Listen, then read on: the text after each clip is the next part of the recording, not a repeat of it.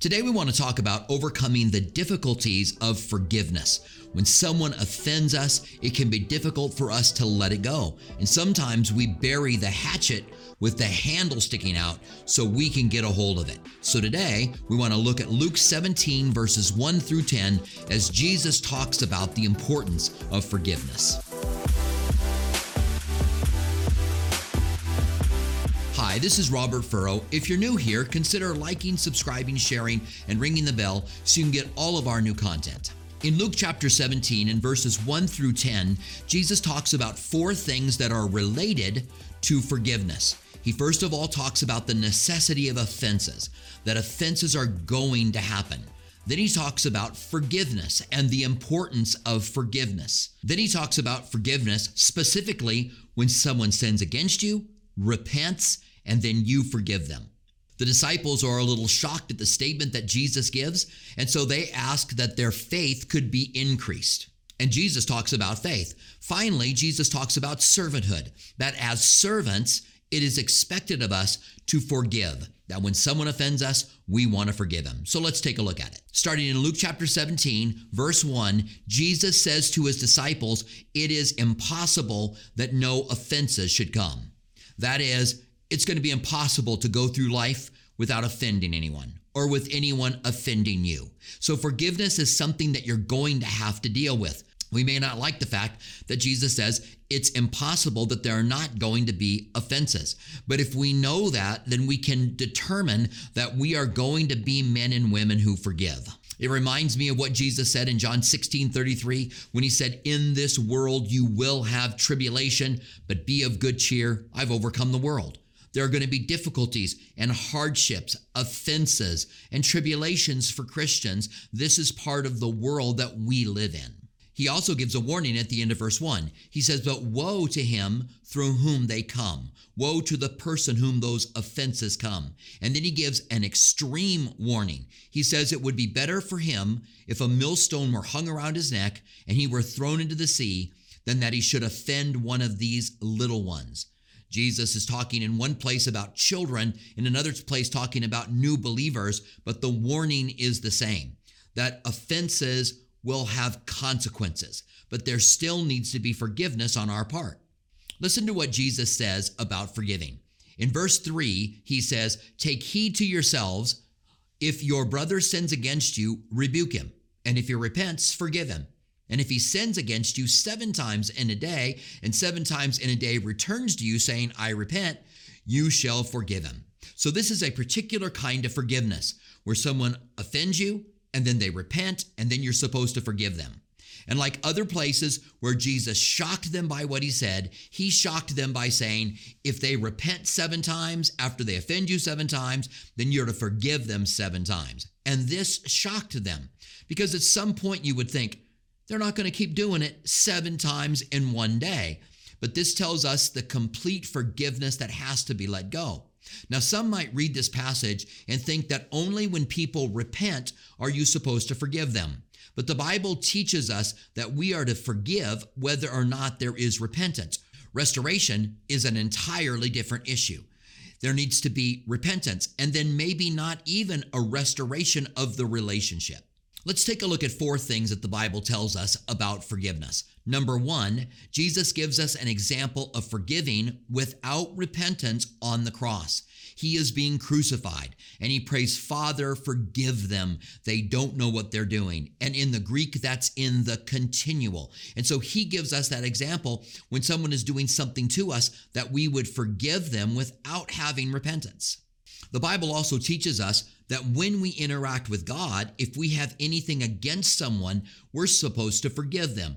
And whenever you stand praying, if you have anything against anyone, forgive him, that your Father in heaven may also forgive you your trespasses. That is, when we stand praying and asking God to forgive us, if we have anything against anyone, we're to forgive them. Repentance, them repenting, doesn't come into play here. Also, we're taught in the Lord's Prayer forgive us our debts as we forgive those who have trespassed against us. So, again, no repentance required.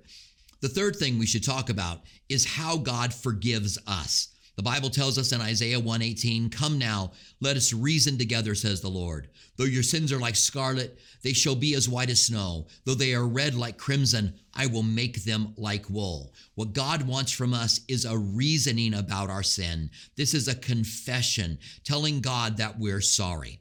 Listen to what it says in Ephesians 1 7.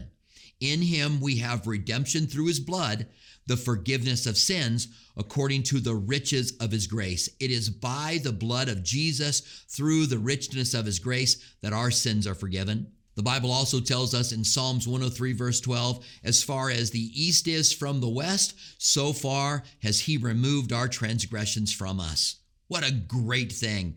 The east and west never meet, and our sins are removed from us. It also says in Micah 7:19, he will again have compassion on us and will subdue our iniquities and will cast all our sins into the depths of the sea. We have been forgiven such a great amount and God is willing to cast our sins into the depths of the sea and we should be willing to forgive those who have offended us as well. It's also important for us to understand that a lack of forgiveness can breed bitterness.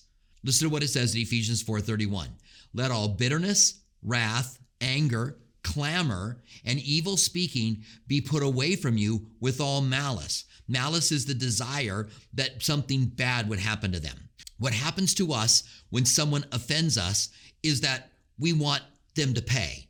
And so we get angry at them. We don't want to let them go. We don't want to forgive them. And so being upset and angry at them, we're holding them hostage by our wrath, our malice. God says, let it all go. And then he goes on to say in verse 32 and be kind to one another, tenderhearted, forgiving one another, even as God in Christ forgave you. So we're to put away our anger, our malice, our clamor towards someone who offends us and walk in that forgiveness that God has given us. The Bible also tells us in Hebrews chapter 12, 14 and 15 to pursue peace with all people and holiness without which no one will see the Lord, looking carefully lest any fall short of the grace of God, lest any root of bitterness springing up cause trouble, and by this many have become defiled. That's such an important point. Because when we hold unforgiveness in our lives, then we find that bitterness grows inside of us and that taints all relationships. And many have been defiled by that root of bitterness that causes trouble. Now, when Jesus told them, if your brother offends you and repents, you have to forgive him. And if he does it seven times in one day, you've got to forgive him those seven times. The disciples' response is, Lord, increase our faith. We need more faith to be able to do that. Jesus would respond by saying, If you have faith the size of a mustard seed, you can say to this tree, Be cast into the sea. In another point, he says, You can say to this mountain, Be cast into the sea. Now, this is a metaphor. We know that mountains aren't being cast into the sea and trees aren't being cast into the sea literally, but mountains in your life have been removed. Mountains in my life have been removed when we have faith the size of a mustard seed. A really good definition of faith is believing God enough to do what he says. The Bible tells us that faith comes by hearing and hearing by the word of God. And faith is when you trust what God says enough to do it. And so when God says that we're supposed to forgive, if you have faith the size of a mustard seed, you might struggle with it, you might go through it, but you've got enough faith to be able to do what God's asking you to do. The Bible also tells us that each of us has been given a measure of faith. And then in Galatians 5 22 through 23, we're told that one of the fruits of the Spirit is faithfulness or faith. And in 1 Corinthians 12 9, we're told that there's a gift of faith that God gives us. We have enough to be able to trust what God says, to do what He says in His Word, and to reap the benefits of walking as faith. The Bible also tells us that without faith, it is impossible to please God. The final thing that Jesus tells his disciples is a story about a servant, a servant who takes care of his master first before he can take care of his own needs. And then we are encouraged that we are to be servants. Jesus told us that if we want to be great in the kingdom of God, then we need to become a servant to all. And the idea is, is that if you're a servant, forgiving someone is nothing special. You haven't done anything that's above and beyond. It is what is expected of us. Keith Green, the contemporary Christian artist who died in the late 70s, had a song called Oh Lord, You're Beautiful. And there's a line in the song where he says, And when I'm doing well, help me to never seek a crown, for my reward is giving glory to you. When we're doing well, forgiving people who offend us, when people repent, offering forgiveness to them, then we know that we're just doing the things that God calls us to do. Now, forgiveness is one of those things that's a lot easier to talk about than it is to do. So may God empower you to be able to walk in the forgiveness that God has given you. God has forgiven you a great debt. It should be easy for us to forgive people who offend us. God bless you. We'll see you next time on Hot Topics.